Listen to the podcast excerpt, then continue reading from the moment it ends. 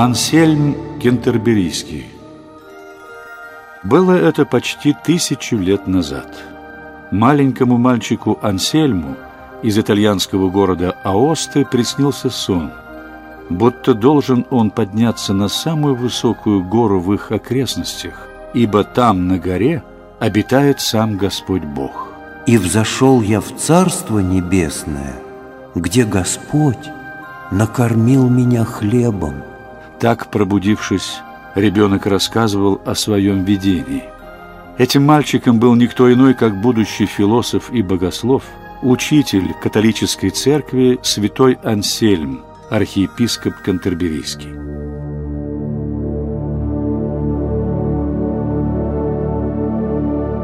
Когда Ансельму минуло 15 лет, умерла его мать, а отец, уважаемый и богатый горожанин, стал вымещать свое горе на безответном подростке. Не выдержав упреков и побоев, Ансельм решился на побег. Старый слуга согласился уйти вместе со мной, чтобы я не пропал на чужбине. Когда мы шли через горный перевал во Францию, я совсем ослабел от голода и ел снег. Слуга заплакал и в отчаянии стал рыться в пустой сумке. И, о чудо, там невесть каким образом оказался кусок белого хлеба. Старик протянул его мне, и я вспомнил свой детский сон. Господь снова накормил меня хлебом. После трех лет скитаний Ансельм оказался в Нормандии, в Бекском монастыре Девы Марии. Настоятелем обители был в то время ученый муж по имени Ланфранк, который открыл при монастыре свою знаменитую школу. И вскоре святой Ансельм стал ее лучшим учеником. А в 28 лет он принял монашеский постриг. Ансельм во всем старался подражать жизни святых отцов. Согласно преданию, он пребывал непрерывно в посте и молитвенном бдении – а также прославился как непревзойденный проповедник. Будучи рукоположен в священный сан, святой Ансельм вскоре занял место своего учителя Ланфранка, когда того перевели на должность настоятеля в другой монастырь. Именно там, в обители Девы Марии, Ансельм начал писать свои выдающиеся богословские труды. В области христианского вероучения святой Ансельм предложил совершенно новое по тем временам понимание догмата искупления. Ансельм вопрошал. Так зачем же приходил на землю Христос? Чтобы принести искупительную жертву. Но эта жертва вовсе не была выкупом, заплаченным дьяволу за согрешившее человечество.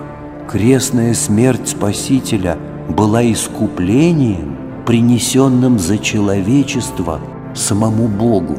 Толкование святого Ансельма получило всеобщее признание в христианском мире. К мнению авторитетного богослова стали прислушиваться во всей Европе. В своих трудах святой Ансельм пытался дать ответ на самые важные философские вопросы. Он рассуждал. Что лежит в основе познания мира? Вера или разум? Очевидно, вера. Ибо подобно тому, как весь мир возник из ничего, из одной только божественной идеи, так и постижение этого мира начинается с идеи, с веры в Бога. Вера – необходимое условие для познания. Это учение святого Ансельма, которое выражается девизом «верую, чтобы понимать», привлекло многих сторонников. Впоследствии среди них были такие великие ученые, как Декарт, Лейбниц, Гегель.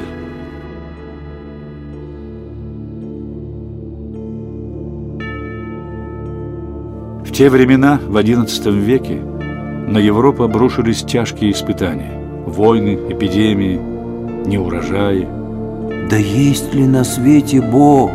Вопрошали друг друга несчастные и обездоленные. Люди жаждали ответа на этот самый важный вопрос. И главной заслугой святого Ансельма до сих пор считается сформулированное им доказательство бытия Божия.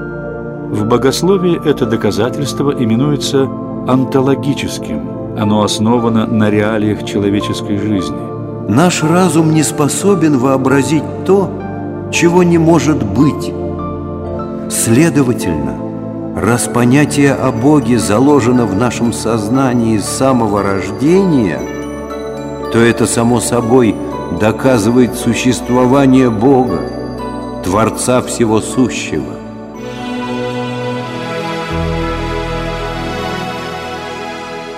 Земной путь святого Ансельма трудно назвать счастливым, хотя, казалось бы, в своей карьере он достиг высот церковной иерархии.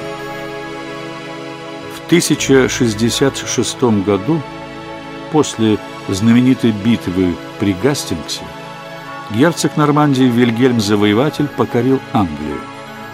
Предстоятелем католической церкви в Англии – архиепископом Кантерберийским стал сподвижник Вильгельма, уже упоминавшийся Ланфранк. Святой Ансельм не раз бывал в Англии вместе со своим учителем, и местные христиане полюбили этого благочестивого пастыря. После того, как умер Ланфранк, английские священнослужители желали провозгласить святого Ансельма архиепископом Кантерберийским, однако новый король Англии – Вильгельм II, прозванный Рыжим, не любил Ансель, ведь святой критиковал порочную жизнь, царившую при дворе, обличал пороки самого короля. Четыре года пост архиепископа был не занят. Но вот Вильгельм Рыжий тяжело заболел и, ожидая смерти, убоялся кары небесной за свои грехи.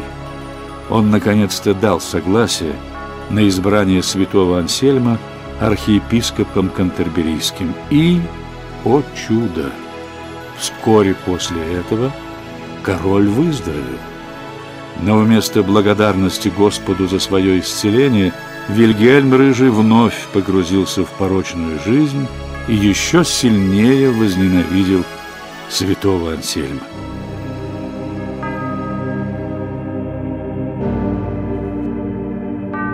Скромный по натуре Ансельм не стремился к титулам и почестям. Он безо всякого притворства отказывался от поста архиепископа и говорил при этом. «Отцы и братья, раз уж вы настаиваете, чтобы я руководил вами, я вынужден согласиться. Но посох и кольцо архиепископа должны вручаться от имени церкви, а не из рук земного короля. Согласно преданию, святой Ансельм так и не разжал свой кулак, чтобы принять посох от Вильгельма Рыжего, и тот лишь символически коснулся посохом его сжатых пальцев. Святой Ансельм также выступал против симонии, то есть купли-продажи церковных должностей.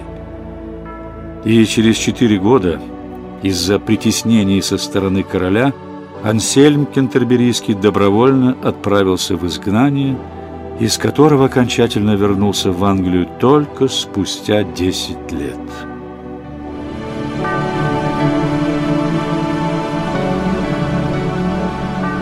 Борьба за инвеституру, то есть спор о том, кто должен назначать священнослужителей на епископские должности, церковь или монарх – развернулась по всей Европе.